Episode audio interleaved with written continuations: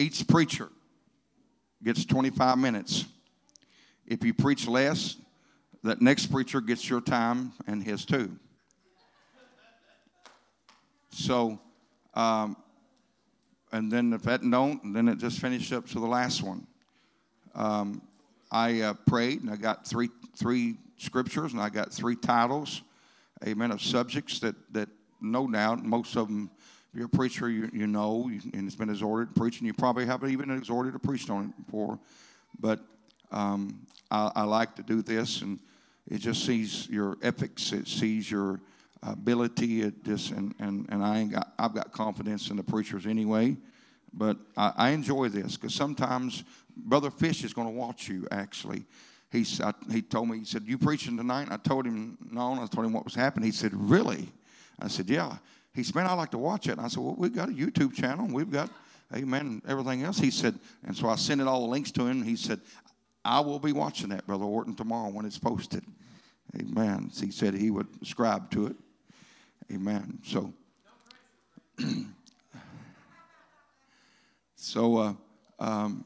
but I enjoy these preachers. Amen. I get, even me being preaching, praise God, for over almost 37 years, I still get inspired. Listen, I don't never get to the place that I can't grow, that I don't need something, I don't need preaching to myself. Amen. But I am going to set a timer, or either I'll let them set a timer and they can push it when they get up here. Amen. Because we do need to let all three of them be able to speak tonight. Amen. And so please get it right here. All right. Let me turn it up, because some of them might not say that they heard it. Okay. All right. Put it over here, because I'm hard hearing, so I can hear it. Amen. Please try to wrap it up and get it done where the next one can be able, might be mindful for them, and let them be able to also do the same thing. Amen. But I took 1, 2, 3 numbers. I put them in my pocket, and I let the youngest one pick first, which was Brother Heath, and he got number 3, so he's last. Brother Joel got to pick next. He got number 2. Amen. Brother Matt got number 4. Amen. He got number 1. So he gets to go first tonight. Amen. So this is how they do it. They have got no Bible. They have got nothing. Amen. All their scripture will come up on here, and their title. So that's what they're going to preach on. Amen. So let's give the Lord and him a good hand.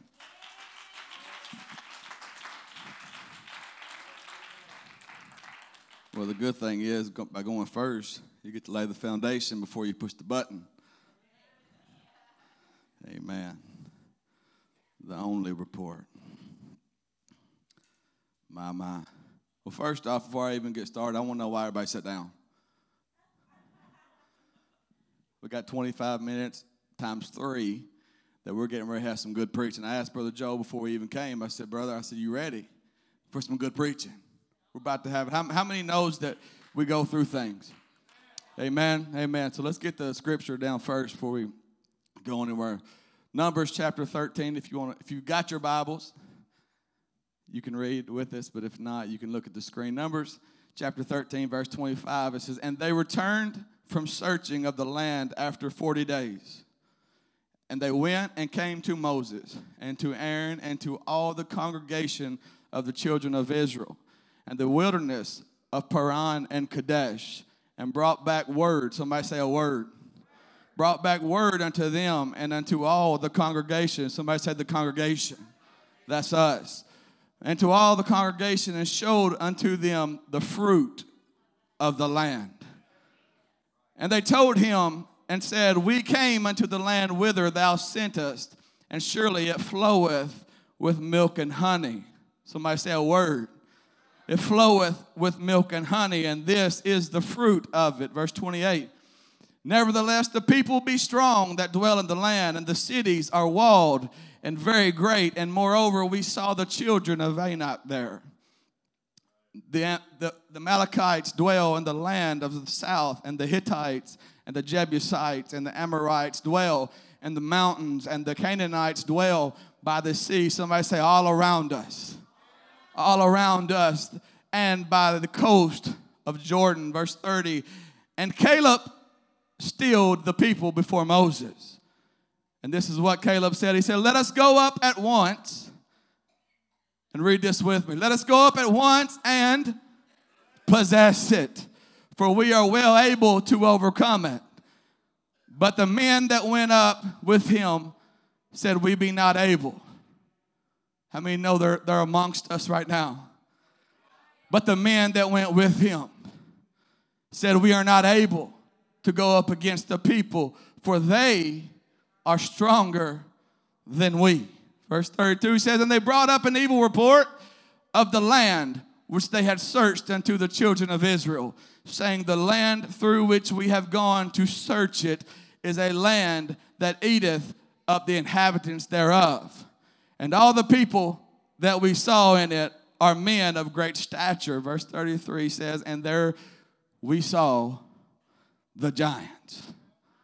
There we saw the giants, the son of Anak, which come of the giants. And we were in our own sight as grasshoppers.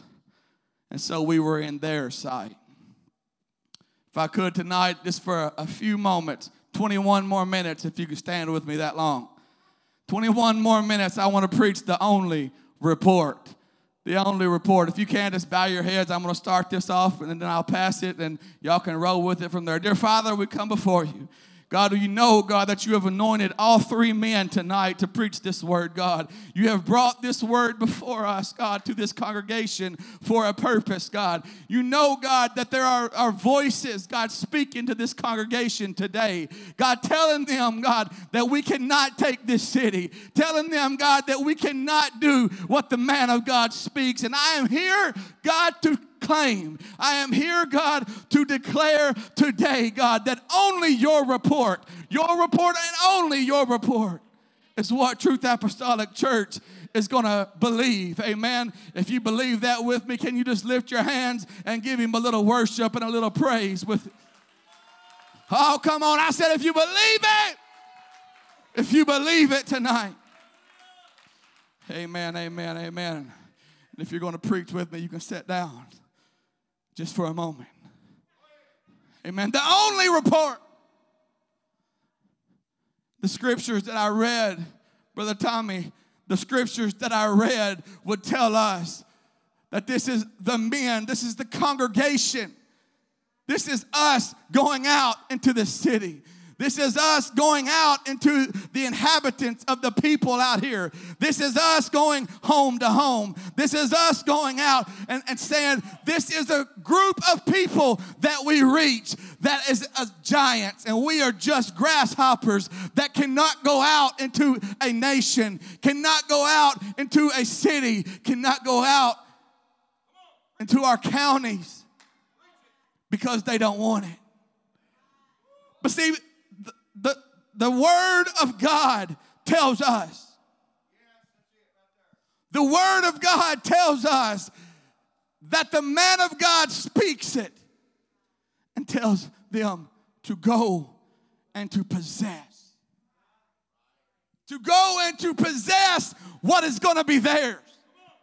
But see, we as a congregation, we as a church, sometimes we want to cower down a bit. We want to say, hey, we are amongst giants. Hey, we are amongst people a lot greater than us. Hey, you felt it. You felt when you're around somebody at work, and this person that's at work, maybe they're the CEO of your company. And they walk into your presence, and you automatically cower down. Because they're a lot bigger than you. They own the company. They're CEOs of the company. They're CFOs of the company. Maybe you look at your check every Friday and you see that person's name, and all of a sudden you get around him, you're like, oh, I'm just a grasshopper in the sight of that giant. Am I talking to a church tonight that wants to reach Madisonville? Come on, somebody. Am I talking to a church tonight that wants to reach your loved ones?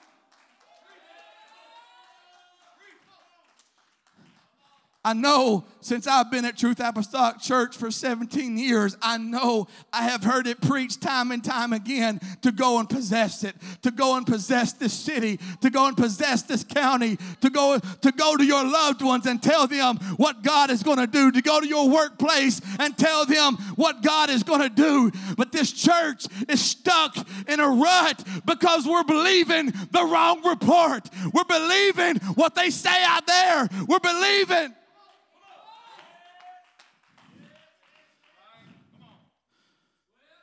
We have a habit sometimes. Of looking at what's out there, of looking out there, Brother William, and saying, hey, as long as we can stay in this four walls and have great church, then God's going to be pleased. But I'm here to tell somebody, amen, he said go out into the highways and to the hedges and do what? Compel them to come in. Compel them. Compel them. If God didn't believe that Madisonville was going to want this, he would have never said Truth Apostolic Church on South Main.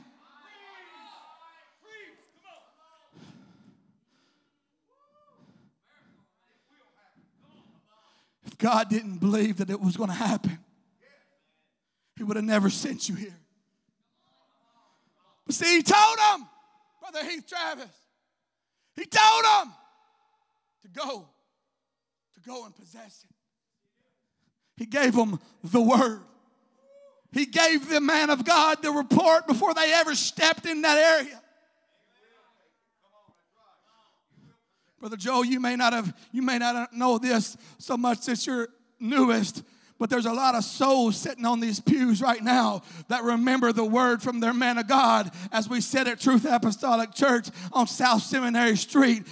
Some of you remember being on East Broadway, sitting in the old storefront and hearing your man of God say, I've got a vision for South Main. I've got a vision for South Main. And we all sat there time after time again. And we said, I don't understand. We would go to this property. We would go to that property. And it would be too much. And this day they would sell it out from underneath us. But all of a sudden, there was a building, and you understand this is the last property in Madisonville on South Main. It don't get no better than that. Hey, they ain't going to do it. Truth Apostolic's never going to make it. But let me tell you something. 17 years ago, amen, God sent a man of God to Madisonville with a vision. And he said, hey, anybody wants to believe the report that God give me? Anybody want to believe the report? He said, go possess it. He said, go possess it. Hey, I'm not going to tell you, friend. I'm not going to tell you that there's not been times said at South Seminary and wondered if it was ever going to happen. I'm not telling you that there's not been times that he sat in his bed and he cried tears and he said, God, you told me. Yes.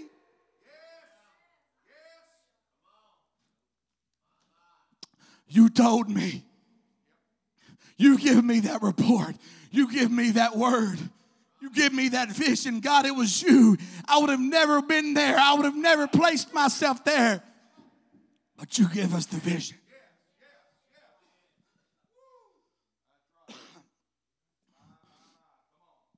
So you understand something. Years ago, Brother Jimmy Russell, he was sent to Madisonville too. And you would understand that Jimmy Russell cried to God, God, why did you send me to Madisonville?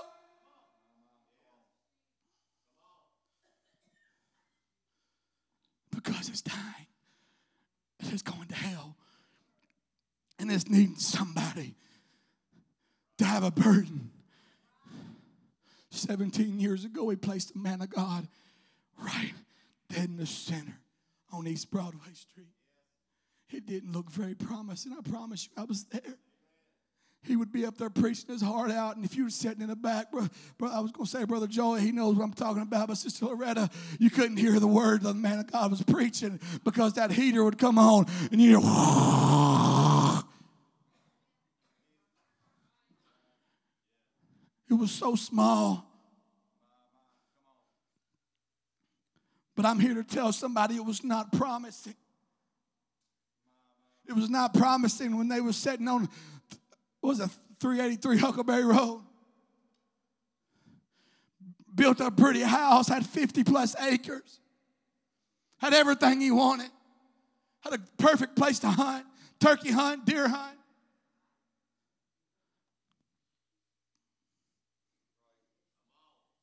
He said as he walked to the mailbox one day after work, he said God spoke to him. Friend, I'm telling you about a report right now. God spoke to him and said, give it up. Sell your home. Why? Why? You want me to tell you why, Brother D? Because he would know. He would know. On November the 29th of 2022, Sister Whitney, he would know on November 29th, 2022 at 7:51, Brother D, that you'd be sitting on a pew. Sister Whitney, that you'd be sitting here. Brother William, you'd have never thought in a million years you'd be sitting in a Pentecostal church.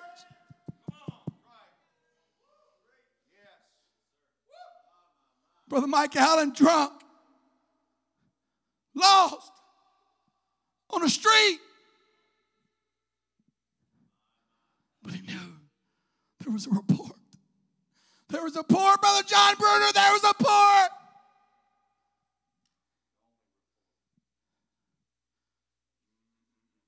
Sister Martha, the mess you've lived in, the problems you've had. There was a man of God that knew the report before you ever.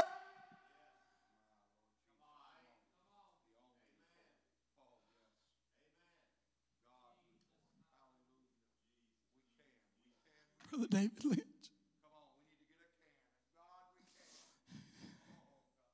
There was a man of God that knew you would be sitting here before you ever did. Why? Because God told him to possess this land. He told him to come here.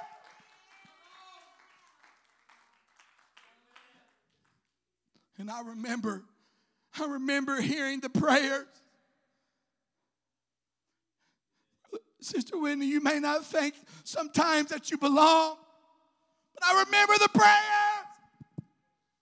God, you send me the people nobody wants. You send them to me. I'll love them.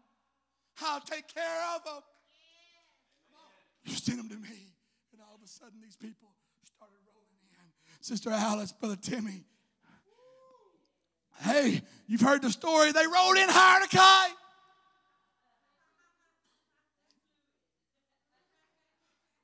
But they come in. They come in. They come in. Why, Brother Joel? Why? I'm telling you why. Because God gave the man the only report. He said, this is what I want you to go preach. This is what I want you to take to Madisonville, Kentucky.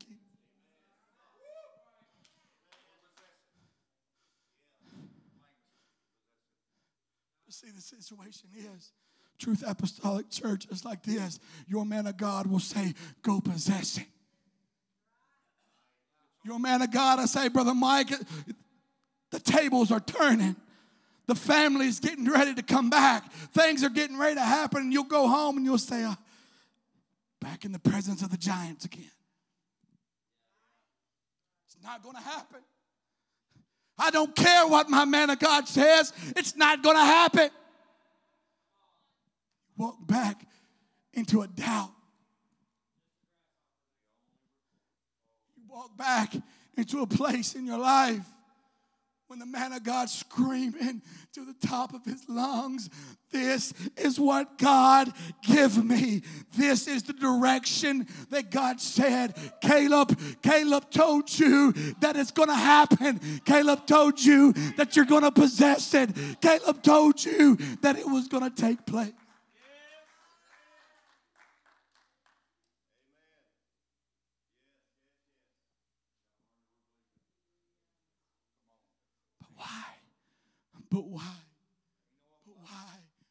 But why, Sister Bonnie, why do we not believe it? Do we not believe the scripture that says that you walk by faith, not by sight? When you see some things in your life, when you see some things, yes, they look like giants, but what did the man of God say? Did he say you was going to possess it?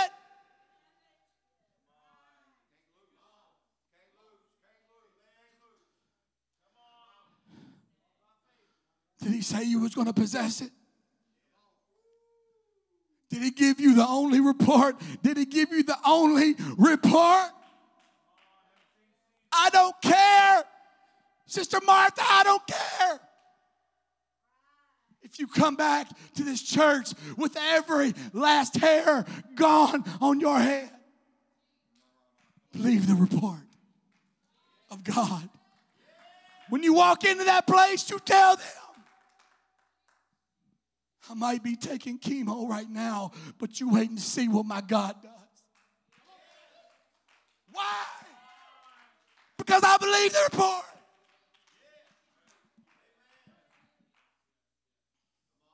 I believe the only report. I believe the only report. It may not look so promising right now, Sister Whitney. It may not look so promising. Brother David, it may not look so promising right now.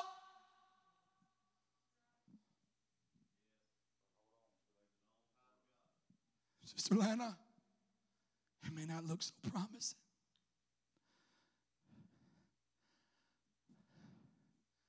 But I'm here to tell you,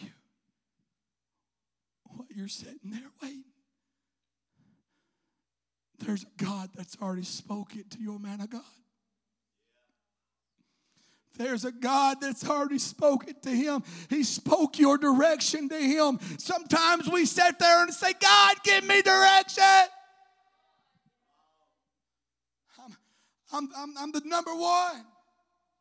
God, give me direction. Where did I go from here? God, I'm blinded. Where am I at? What am I doing? And the man of God says, go possess him. God, I didn't hear you. God, where are you? God, I didn't hear you.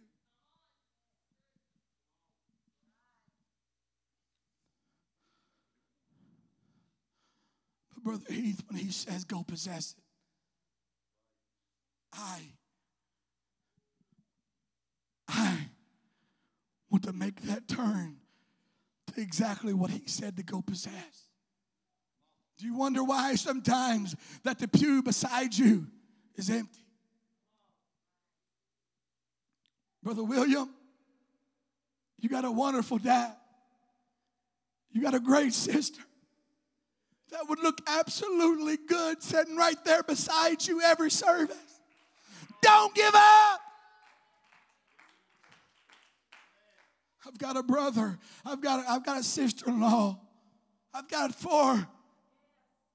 Well, I got three nieces and one nephew on my side of the family. That's been to our church, not this church, but our church before. And I promise you, they looked absolutely wonderful sitting in the pew at Truth Apostolic Church. See, the devil thinks he's already had them.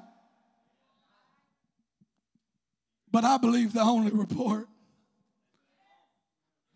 I know there's too many prayers going up for me to understand, for me to believe what the devil tries to speak in my ear. Sister Martha, I've been told that I have Barrett's esophagus. I've been told. And I have time and time again, I fight the pain of this heartburn. I fight the pain from my stomach, plumb to my throat. And it hurts. I lay in the bed sometimes and cry. I have to lay on my stomach, sometimes with my head like this raised. Because if I don't, that acid comes up in my throat. Oh, no, you can ask Sister Alice. I was at her house the other night, and I was taking a little nap. And I woke up about to puke because I was choking on the acid. How many remembers what Brother Bobby Wade said in this church? Don't claim it. I don't care what the doctors say. I don't care. I understand, friends. I understand that God has given them very much knowledge, amen, to be able to go into our bodies and see what's in the inside. But they didn't create me. They didn't create me. They don't know. They only know what my esophagus looks like because they went through my mouth and seen it. But I know a God that put every bit of it exactly the way it's supposed to be. Sister Martha, you might lose your hair. But God knows exactly how many follicles are in your head to put it right back. Don't believe the report of the devil. He tries his best to make sure that we are down and out. Why? Because when we get in the presence, wants us to be like Achan and not be able to lift our hands because we got so much things on our plate. Oh, poor pitiful me. I've got so much stuff going on in my life. I've got everything. Let me just tell you, amen, I've got everything going on in my life right now.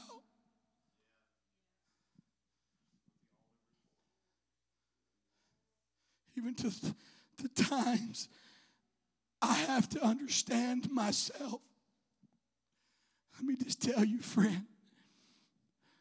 Brother Joel, Brother Heath, you think it's just happenstance that we get the scriptures and the title that we get tonight? I have to believe the only report. When I feel like my whole world's coming down, I've got to look to that report and say, my man of God told me exactly what God said, and I've got to believe it even when I can't see it. I'm going to say this, and I'm going to pass it off. I heard Brother Sylvester Narlock preach a message one time, long time ago. And this is what he said. He said, if you can't see his hand at work, trust his heart. If you can't see it happening in front of you, you got to know that you know that you know.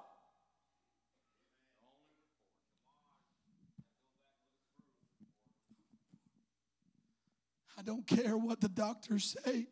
They can tell you you got a month to live. But Jesus is in control. I'm not saying it ain't going to be hard, but believe in God and trust in Him.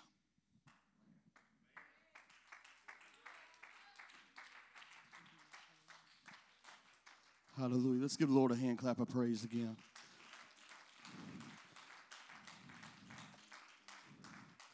I don't know about you, but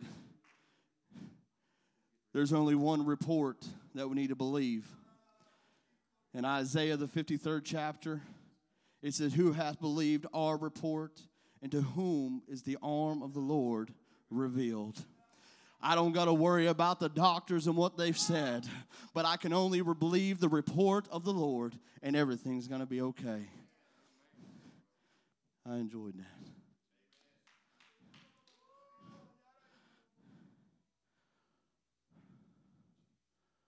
The virgin's lamps. If you have your Bibles, would you turn to Matthew 25, beginning at verse 1 and 13. Then shall the kingdom of heaven be likened unto the 10 virgins, which took their lamps and brought forth, brought forth their lamps and went forth to meet the bridegroom. And five of them were wise and five of them were foolish. They that were foolish took their lamps and took no oil with them. But the wise that took oil in their vessels with their lamps. While the bridegroom tarried, they all slumbered and slept. But there's something about the wise that gathered the oil before they stopped and slept, because they had the realization that there was preparation that needed to take place. In order for us to reach the city, we have got to have the preparation of the gospel. We've got to have the preparation of the oil in the lamp, because we can never understand the anointing, and the city will never understand the anointing if the church does not feel the lamp. And at midnight there was a cry made, "Behold, the bridegroom cometh, go ye out to meet him." Then all the virgins arose and trimmed their lamps. They made preparation in the midst of darkness to shine a light into a dark and weary world. But in verse 8 it says, "And the foolish said unto the wise, Give us of your oil, for our lamps are gone out." Just like the false doctrine is asking the church today, give us what you got. Give us the truth. But we don't want to prepare for what is coming. One thing we've realized is the false doctrine that's being preached across this world. The church has indoctrinated itself to the world. And the world is realizing in the 21st verse of the world that they don't have the oil. But there's a little church rising up in this last day that has made preparation in the last day, that says, no matter what comes, I'm going to feel my lamp. Go back to verse 9. "But the wise answered, saying, Not so. You can't have what I've prepared for. Lest there be not enough for us and you. But go ye rather to them that sell and buy for yourself." But they were running out of time, because you can't buy this 66 books. It's something that is not for sale. And when he closes that book up the last time, let me tell you something. You're not going to be able to go buy any oil no more. So when the preacher says that, you better believe the only report. And that only report is that it's winding up. Time is winding down, and it's time to hit an altar. It's time to reach. It's time to go. It's time. In verse 10, "And while they went to buy, the bridegroom came. And then they that were ready went in with him to the marriage, and the doors were shut."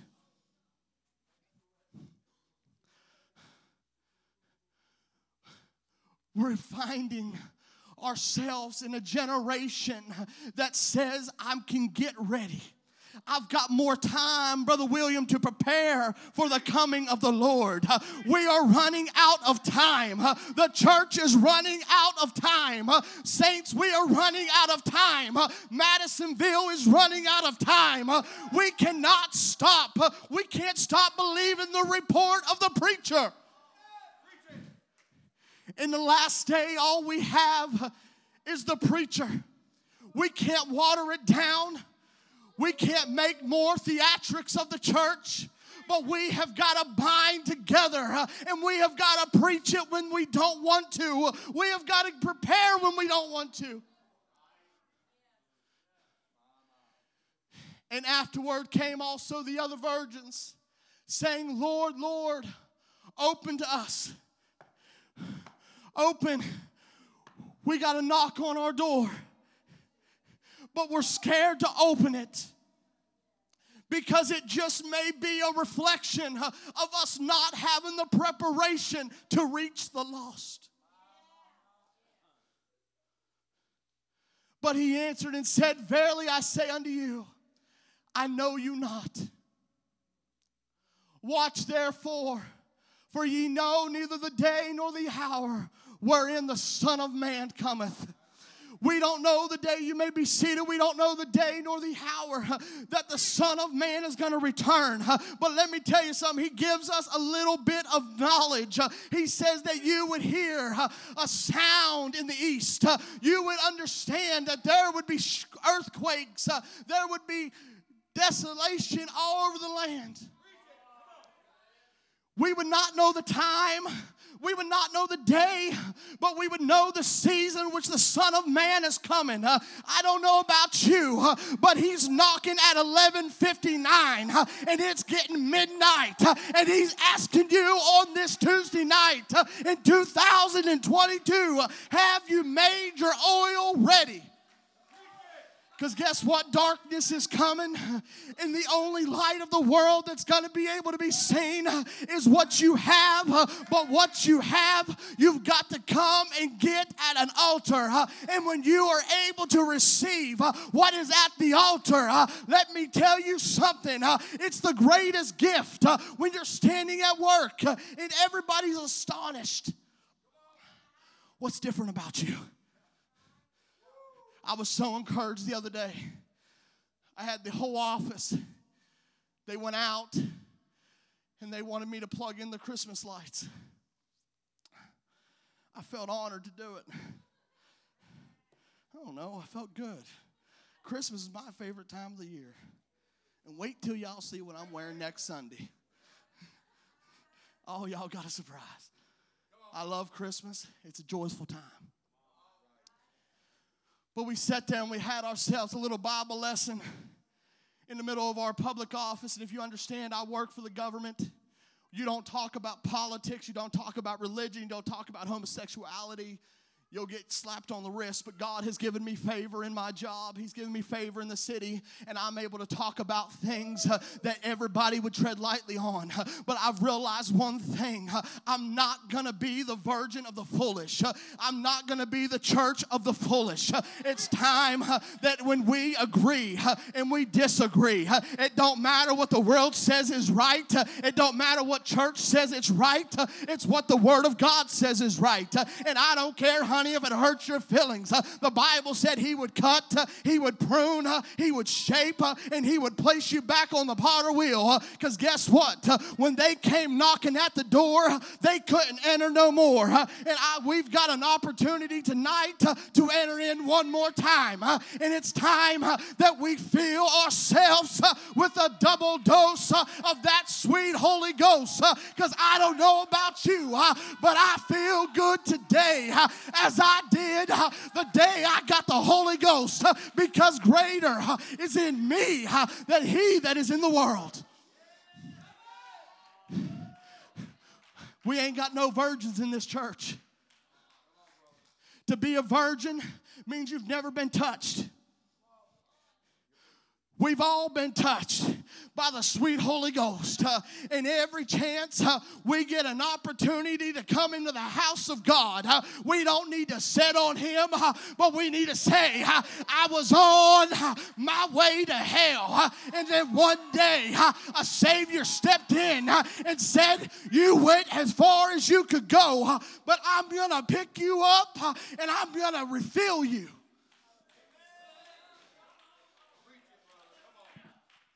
Time's running out. It's 11:59. We ain't got time to wait on our neighbor to reach Madisonville. We ain't got time to wait on the Apostolic Church down the road to do it. We've got to step up and we've got to believe the report of the preacher that says it's 11:59, Brother Matt. God's coming back and there's still people lost. If that don't scare hell out of you, then maybe that's where you belong.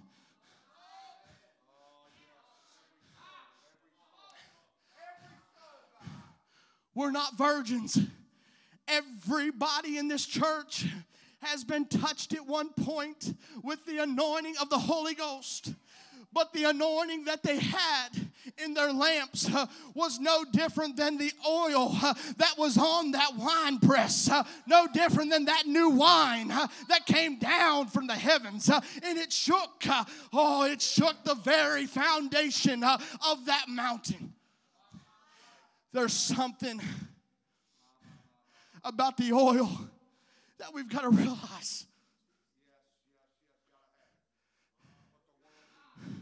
The virgins, they were foolish and said, we're good because we had Holy Ghost service Sunday night. I'm okay. I'm going to dim my light just a little bit, and I'll be good all night long. Oh, I'm good with just doing the half report. But what happens, Brother William, is when the knock comes on your door, and all of a sudden, you cry out, and he can't hear you because he's turned a deaf ear to you, because he said that he would turn a deaf ear to them that would not listen. But let me tell you something. If you want oil tonight, you've got preachers, and you've got ministry and pastors that I believe that not by chance that said that you would have the anointing of Jimmy Russell, that you would be placed here 17 years later. That's not just by chance. Just like the one writer said, if you see me go up, just then you will receive the anointing of me. But what happened then? He received the anointing of the prophet, but nothing happened. Read it for yourself. You don't gotta believe me. It's in the book. It said he cried out and said, where is the God of Elisha? Where is the God that done the miracles then? You said that I would receive a double portion, and we're not just any virgin. We are the church of the living God. We got a double portion.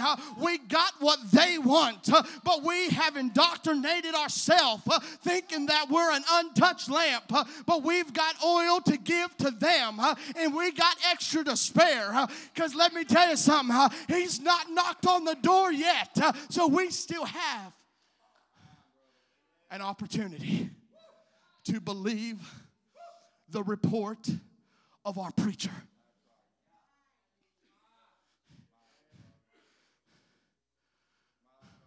The oil, there's something sacred in that. I would understand the virgin's lamp, but there was something about the five that were wise. There was something about the ministry that started setting things in preparation. There's something about a church that is preparing for revival. Can I just preach a few minutes? There's something about a church that is preparing. There's something about ministry that's organized. There's something about anointing that flows from the head all the way down, just like it flowed down Aaron's head and it covered his beard and went down his body, because it's going to touch you from the crown in your head to the very soles of your feet. And when the church becomes wise, we can stand up and say, look out, I'm about to pick my big boy pants on, and we're about to get Madisonville back. I don't care about anything else, because we are a wise generation. We're not a foolish church.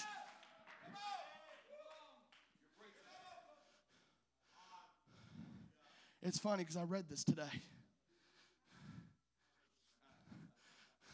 So that's why I'm lit up. I read this today. So I was doing a little study about the three different wine presses in the Bible.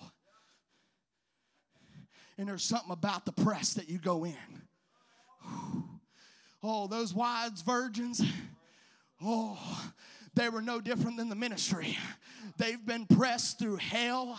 They've been pressed through adversity. So when they said, we're going to go to bed, they knew that when he would come knocking, that they were able to answer. But the foolish, the ones that says, I'm going to sit back, and when that church does it, I'm going to do it. When my brother in the pew does it, then I'll do it. But what happens when you get some old-fashioned Holy Ghost-filled Pentecostals that says I'm heaven-bound and I'm taking everybody that I can with me because I'm sold out from the floor up. I'm sold out not to the world but to Him. So I've got myself a little wiser and I understand, Brother Matt, when I come into church, I've got to worship a little more because in order to keep the lamp filled, I can't set... Brother, I can't sit on the pew. In order to keep the lamp filled, I've got to keep the anointing going, and I've got to keep worshiping. I can't sit on God. That's the problem. The five foolish, they stopped at the halfway mark and said, we're satisfied with what we got. I'm satisfied with the tickle up my spine. Oh, I'm not satisfied. I'm a drug addict to the gospel. I'm a heroin addict to the word. And let me tell you something, the Holy Ghost feels good today, just like it did the day I got it. And every chance I get, it doesn't matter the hell in my life. It doesn't matter the problems in the church. I'm going to worship because let me tell you something, just like the walls of Jericho, they didn't come down just by chance. There had to be some stomping. There had to be some anointing flowing. Because let me tell you something. It wasn't until they kept on going that the walls began to come down. You want the walls to come down in your life? Stop playing church. I told my wife something today. I said, I want to go out and tell your dad this. You want a pastor so bad, but you're the least faithful. And if you was pastor, you'd want everybody to be faithful. But you can't even get into the house of God. She said, honey, I don't need you to fix anything. I said, no, it stays between us. But the problem is, we worry about everybody else's lamp. We worry about everybody else's anointing, but it says that you are to save yourself. And once you get yourself right, and trust me, brother, that's a full-time job for Joel Upton. But once I get myself right, then I have an opportunity to go to the world, go to my job, and say it's the greatest feeling that you'll ever feel. And when you feel like giving up, there's something that rises. There's something that ignites, just like that lamp. When I turn that lamp up, it gets brighter. We will never receive power upon high if we don't worship the one that gives it to us.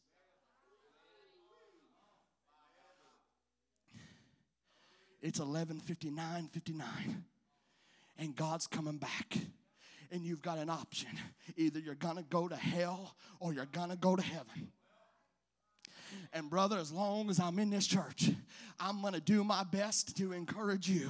Even when I feel like no one's knocking on my door and I feel like all hell's breaking loose, it's the church that needs to rise up and say, we have the anointing from upon high. And as long as the church is flowing and as long as the Holy Ghost is moving, we can come against every sickness, every wind of doctrine, and we can bind together and say, upon the rock he built his church, and the gates of hell shall not prevail. But let me tell you something, when you get that anointing, that's what stops hell. When you get the brothers together, that's what stops hell. But the anointing, oh, you got me too excited. Good God. The anointing's what breaks the yokes, brother. God gave me a revelation today. He said, in prayer comes anointing. What happens? I said, Lord, I hear so many things of yesteryear. He said, yeah, yesteryear they prayed for me. Ooh. Yesteryear they pushed away from the table. Yesteryear, they laid away aside every weight and burden. Yesteryear, they didn't worry who was going to pay their bills because I sent a man that laid a piece of coal on the table. And when he came back, there was money to pay the taxes. Yesteryear, they were more faithful. Everybody wants the greatest revival. But in order to have the greatest revival, you got to give the biggest sacrifice. And you know what that bigger sacrifice is, Brother William? 253 pounds of it right here. When you go on a fast, you can smell McDonald's all the way from Alaska. You can smell every can of SpaghettiOs.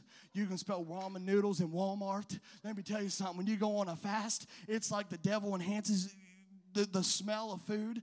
You can sit in the living room, your stomach growling. You're fearful like you're going to starve to death and die. But my God, it may do you a little good to lose some weight. It might be a little bit healthier. But that's what happens when you die to the biggest thing in your life. But that's what brings the greatest anointing. And that's what brings, that will break the yokes of your brother. That's what happens when you get down to the nitty-gritty and you believe the report. You get into a closet and you begin to pray and say, I'm not going to stop worshiping. I'm not going to stop praying until my brother is set free. It's about the anointing. And I believe that there's anointing flowing in this place. Oh, just like the angel is stirring the water. Oh, are you going to come take a dip? Oh, let me tell you something. I'm ready to dive in this thing. I'm ready to dive head first. Because let me tell you something. If you will try of me, he said, try of me. Oh. The problem is we're so scared to try of him because he just may do what he says. You're looking at somebody that it took me a while to understand what anointing was. And then what the virgin's lambs represented. My God, I can't get over this. I got my notes in my phone. That's why it blew my mind. I had to pull it up. I was like, Jesus. But there's something about unity. He's going to give it to the head, just like a pyramid. And it's going to flow from the top down. And it's up to you out there to receive everything that the ministry is saying. We're living at 11:59 and we ain't got much time. So you better encourage yourself, pick yourself up by the bootstraps and say, I ain't got tomorrow. Let me tell you something. My mother died last year and she'd be telling me, son, it's 11:59. And that was one of the hardest things to deal with is watching my mother take her last breath. But she didn't take her last breath, brother. She took her last breath naturally on this earth to receive her breath over there. Because what she left with was the anointing of the Holy Ghost. And when you die with that, you may lose a breath naturally, but you receive a breath spiritually. Come on, Brother Heath. Come on up here. Thank you. Good job, brother. Good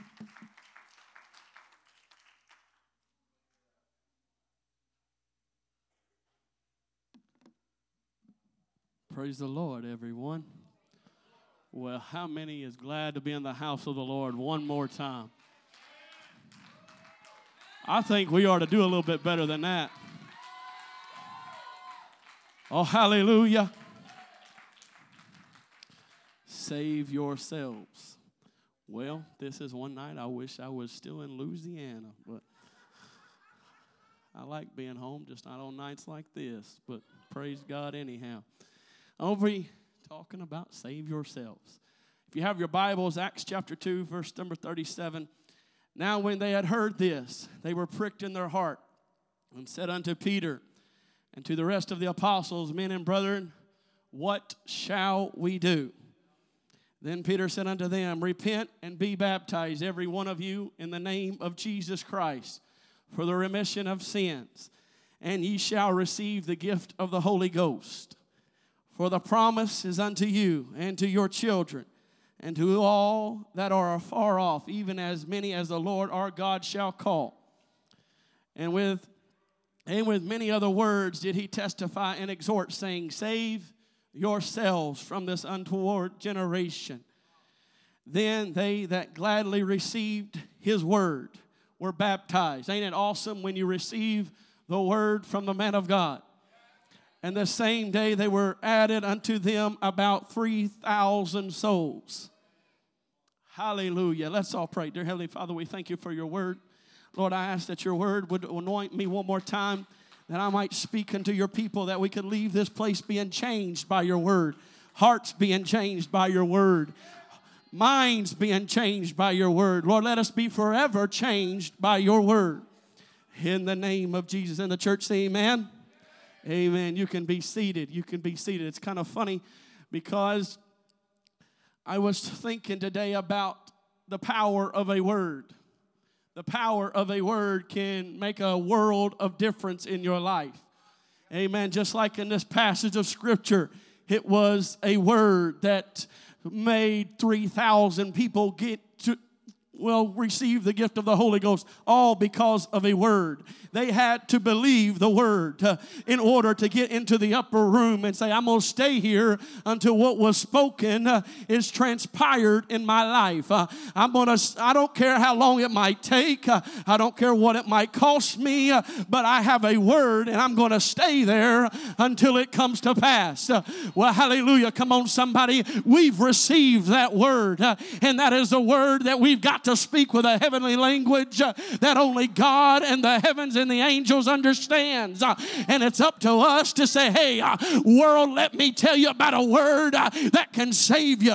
Let me tell you about a word that can restore you. Let me tell you about a word that can bring deliverance to your heart. Let me tell you about a word that can bring deliverance to your mind. Let me tell you about a word that can bring restoration to every relationship. Let me tell you about a word that can bring you out of the drugs, bring you out of the chaos, bring you out of alcoholism. Oh, come on, somebody. If you've received that word, if you've been able to speak with other tongues, if you've been able to be baptized in Jesus' name, you ought to stand on your feet and say, I know I'm able to save myself because I received a word.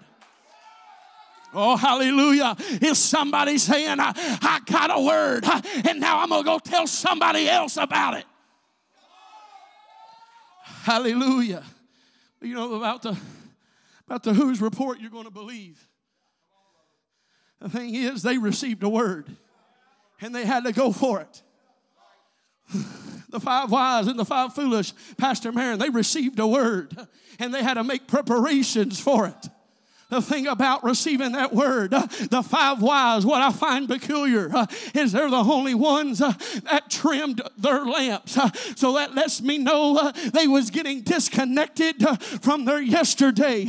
They was getting disconnected from every hurtful, negative word. And they was going to believe in the preparation that they was preparing for because they knew that, hey, the bridegroom is coming and I've got to disconnect from the past if I'm ever going to walk in the promise, if I'm ever going to walk in what God said. Oh, hallelujah. We can go through all throughout Scripture, and all we can think about in everything that was miraculous. Abraham's received a word. He said, hey, leave your father's house, leave your kindred, and leave your country because I want to take you somewhere. He received a word, and he was able to save himself and save his family. Oh, come on, somebody. The children of Israel, when they had Moses, they received a word. And they had to tear down all the false gods. And they had to save themselves. Oh, come on, somebody. David, when he got a word, he said, all I've got to have is 5 smooth stones. And I can save the children of Israel. Oh, come on, Truth Apostolic. You've got a word. You ought to get on your feet and say, I'm going to tarry. I'm going to praise God. I'm going to save myself. Because I received a word. I said, we are to receive a word. It's a word that's going to save you.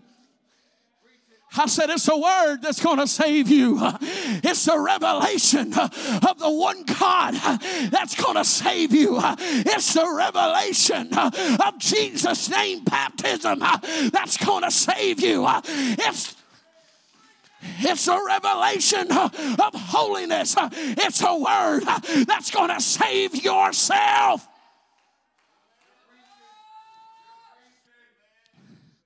I said, we're going to save ourselves.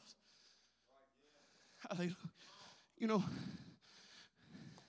I got fat, and it's terrible when you got all this front package and you try to preach like I do. But you know, Brother Joel Upton, we can listen to all the negativity. I've received negativity this week.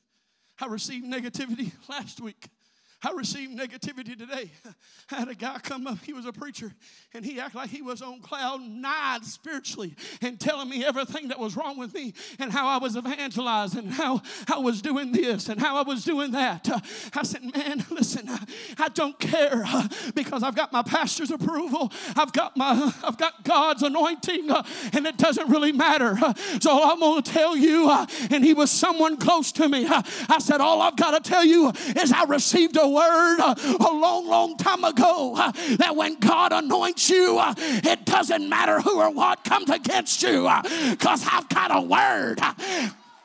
Oh, somebody ought to get on your feet and say, I received a word.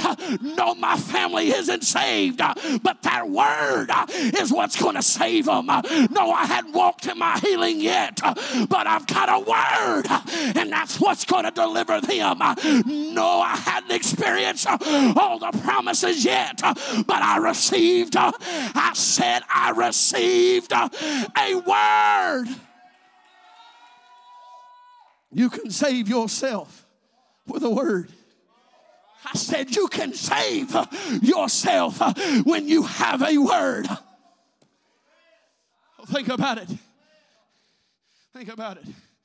When Elijah just slew all the 400 prophets of Baal, he had a word. That word was so anointed that he was able to outrun the chariots and the horses. Because he had a word. He was able to save the people from the bondage. He wasn't able to save them, but he was able to experience the rain which saturated the earth because of a word. He was able to save himself and everybody around him because of a word. Oh, you ain't hearing me yet. Oh, come on. When he was at the brook and everything was drying up, he had a word that was able to keep him saved, that was able to keep him through everything going wrong. And then when the brook dried up, he went to Zarephath, and there was a widow woman there with a word that was able to save him, that was able to keep him, that was able to feed him. Oh, I wish somebody would say, I've got a word. I've got a word. Hallelujah. Just came out of revival in DeRidder, Louisiana. Pastor Matt, Brother Weed, not the weed that was here, another weed. I was riding one time in the vehicle with Brother Weed, and a cop pulled him over, and he told me, he said, I know this cop, so it'll be okay. I said, all right. That deputy sheriff got up there, Brother Herman.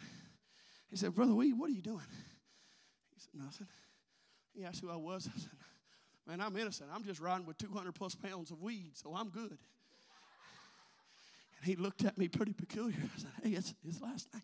But anyways, we was in revival, and this guy came in, and he had a major accident in 2017.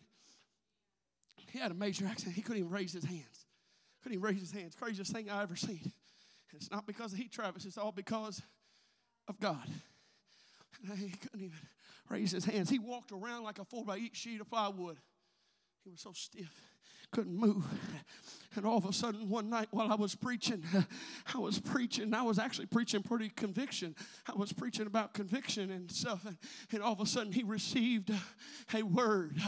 And his wife is not saved. His children's not saved. And all of a sudden, he received a word. Nothing, anything I was talking about, but God told him to raise his hands.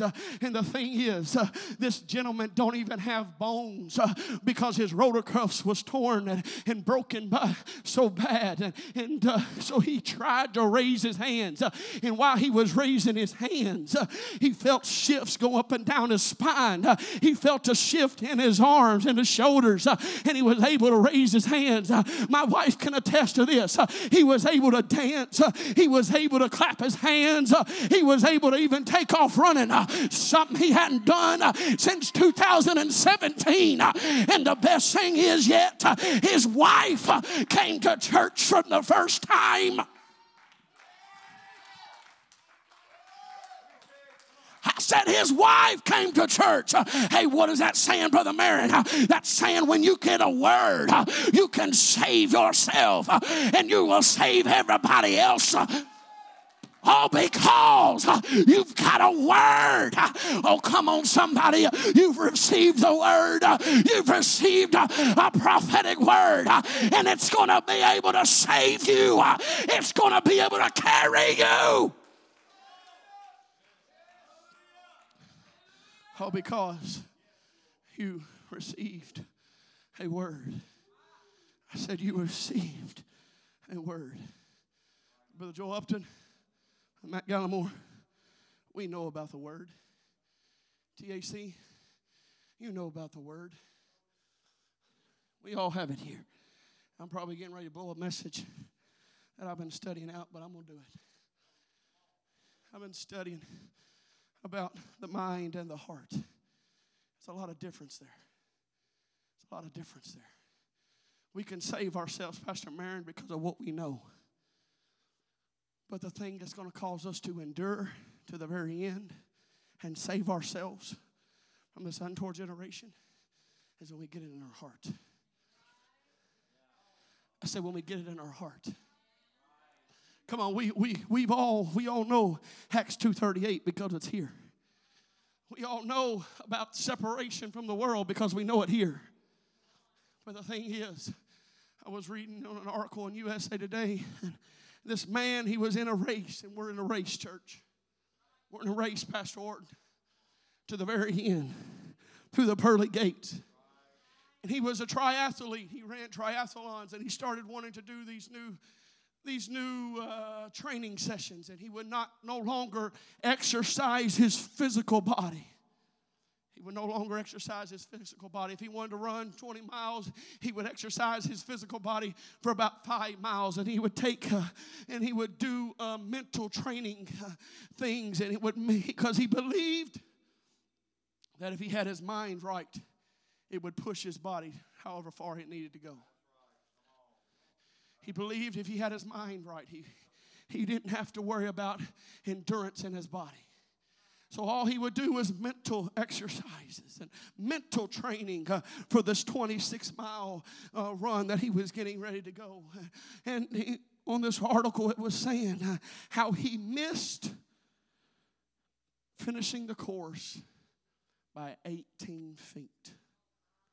18 feet out of 26 miles. And come to find out the corner when it did the autopsy, Brother Matt Gallimore said he had a perfect mind that would be able to push him because his body should not have been able to hold up to 26 miles of running. It should not have been able to hold up for that long. But in around 20 feet left into the race, his heart literally exploded, and it caused him to stumble and die 18 feet from the finish line. Hey, TAC, we've got to save ourselves. It's not good enough just to know it here, but you better make sure it's in my heart. You better make sure... Oh, hallelujah. Oh, I would preach a message. I would preach a message someday in the future. Some people, they're going to miss heaven by 18 18 inches because they know it here, but it hasn't got here yet. Oh, come on, somebody. We've got to save ourselves. It's not good enough just to be able to quote Acts 2:38. It's not good enough just to be able to quote Colossians 2:9 or 1 Timothy 3:16 or all the other scriptures. You better know it in my heart that I know I can't do that. I can't go there. I've got to have separation. I've got to have dedication. I've got to have faithfulness. I've got to save myself.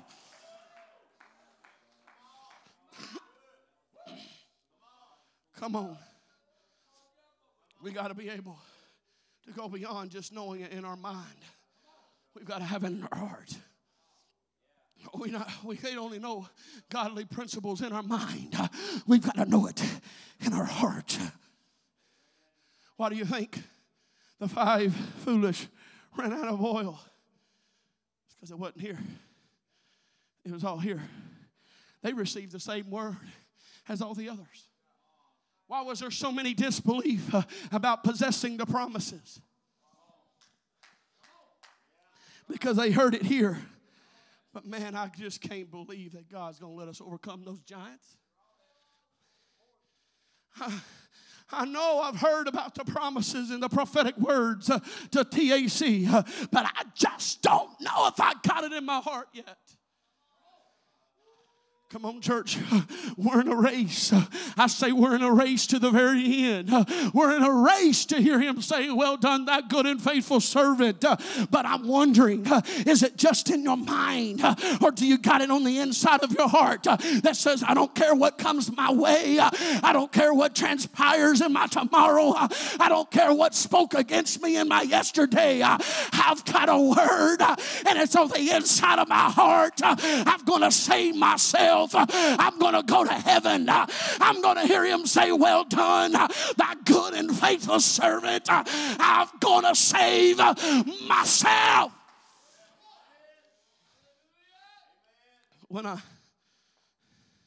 was reading that article, I was thinking, man, how many people really, Brother Tim Gallimore, is going to miss heaven by 18 inches?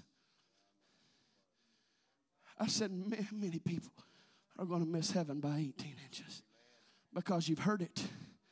It's heard it, and you've heard it, and you've heard it, but it hasn't got here. How much can you can't go to another church that has more conviction preaching than TAC. I've been to a whole lot of them. I've been to up to Michigan. I've been all the way down to Louisiana. I've been to Oklahoma. I've been to Texas. I've been Mississippi, Indiana, Illinois, Michigan, Tennessee, Kentucky. I've went to a whole lot of churches, and that's not bragging. And I preached in many, many revivals. For the last 4 months, I've averaged preaching over 25 times a month. And I've heard a whole lot of preaching. And I've seen a whole lot of churches. But you can't go to very many churches that see more conviction preachers than what you get here. So I'm going to ask you, are you going to be able to save yourself, or are you going to miss heaven by 18 inches because you heard him preach it, you heard him tell you about it, you heard him proclaim what it's going to take to hear him say, well done, thy good and faithful servant, or are you going to miss heaven by 18 inches?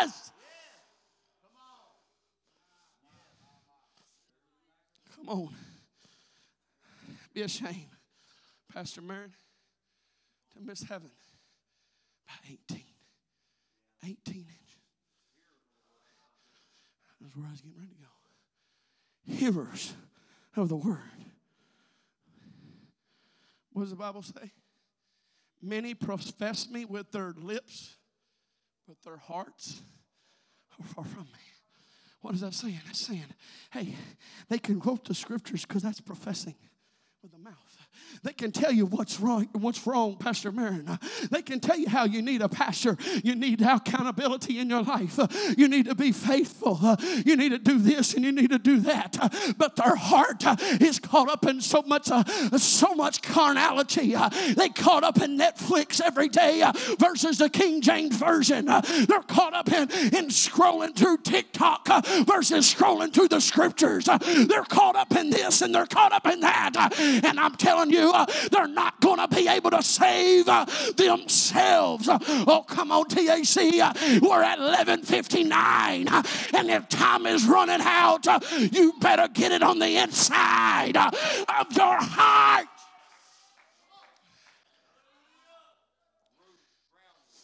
Come on. If I miss heaven, it ain't going to be because I didn't hear it. If I miss heaven, it ain't going to be because I didn't hear it. It's because I didn't allow it to take that long journey of 18 inches. If you cut Heath Travis open, you must be able to look on the inside of him. I love preaching. I love preaching more, probably just about more than anything in this life. I love my family. I got two wonderful children. I got two precious children. I want another one, but she says no. But if you was able to look, cut Heath Travis open, Pastor, I just want to go to heaven. I just want to go to heaven. I don't have to preach another message if I can hear him say, well done. I don't have to preach a camp meeting. That ain't my desire. I just want to hear him say. I got to save myself. And as a husband, I better do everything within my power to say, I've got to make sure that my family's going with me. I've got to live my life in a way that my children know there is a right and there is a wrong. There is sin and there is being favored by the Lord. Oh, come on, somebody. We've got to save ourselves. We've got to make sure that it's not just words that we've heard. It's not just preaching that we've heard. It's not great articulation that we've heard, but it's preaching that pricked us in our heart that made us say, I've got to save myself from this untoward generation. I've got to do whatever it takes to be saved. I don't know how long that got, but I want us all to stand. I don't want us all to stand. Come on. I'm blowing a message. It doesn't really matter. But are you going to save yourself? But are you going to be in the statistics that I'm going to miss heaven by 18 inches? Come on, he trained his mind. He got all that right. I can push my body as far as it can go. I've trained my mind to the point that I can push my body to literally into a physical heart attack. Where it could run 26 miles even though my body is not even physically able to do it. But his heart literally exploded. It came apart, they said. And his heart gave out 18 feet from the finish line. He ran 25 miles, over 25 miles. But his heart gave out at 18 feet. Come on, TAC. Are we going to miss heaven by 18 inches? If you would get an 18-inch ruler, it would be almost exact for every human being. 18 inches from here to here. Are you going to be able to save yourself?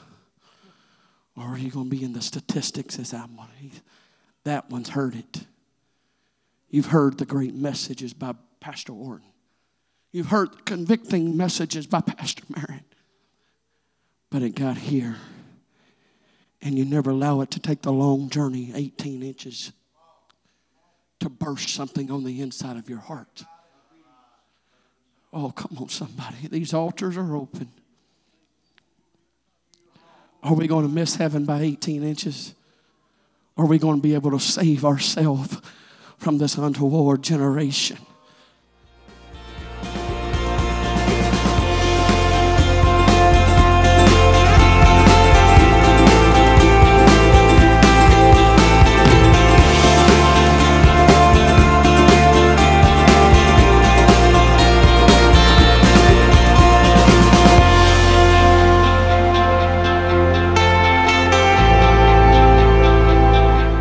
Thanks for taking the time to take in today's program.